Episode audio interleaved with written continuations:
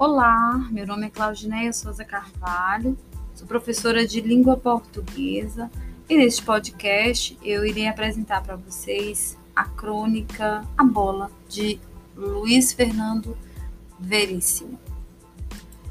A bola.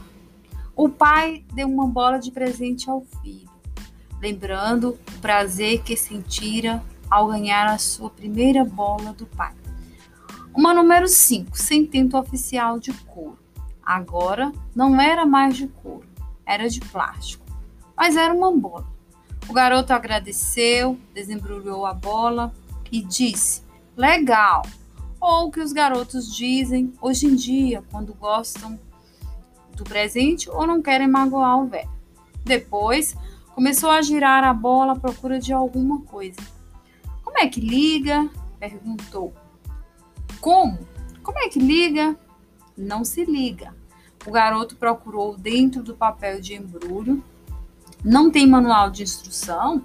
O pai começou a desanimar e a pensar que os tempos são outros.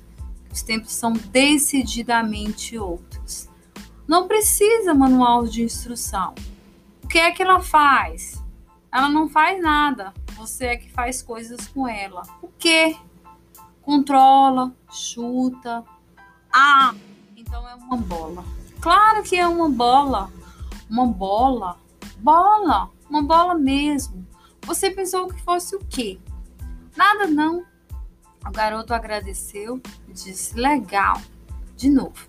E dali a pouco, o pai o encontrou na frente da TV, com a bola nova do lado, manejando os controles de um videogame, algo chamado Monster Ball, em que times de monstrinhos disputavam a posse de uma bola em forma de bip eletrônico na tela, ao mesmo tempo em que tentava se destruir mutuamente.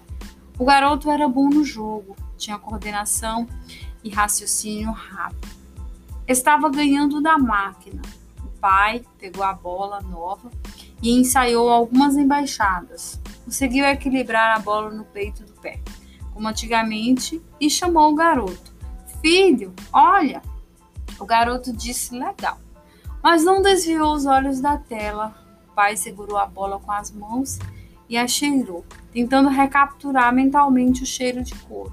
A bola cheirava a nada. Talvez o manual de instrução fosse uma boa ideia, pensou, mas em inglês, para a garotada se interessar. Temos aí né, uma crônica do Luiz Fernando Veríssimo.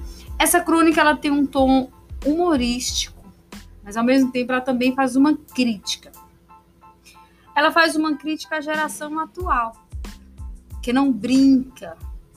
Ela não brinca mais com os brinquedos simples do passado uma bola, uma pipa, um peão, um carrinho de rolimã, que eram aquelas brincadeiras do passado, quando ainda não tinha a internet, e aí não tinha WhatsApp, não tinha joguinhos, joguinhos nos celulares, não tinha videogames.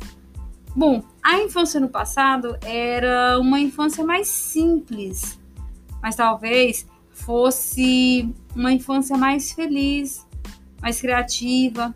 As crianças interagiam mais. E hoje em dia as crianças são muito individualizadas, cada uma no seu celular, cada uma no seu WhatsApp, cada uma no seu joguinho.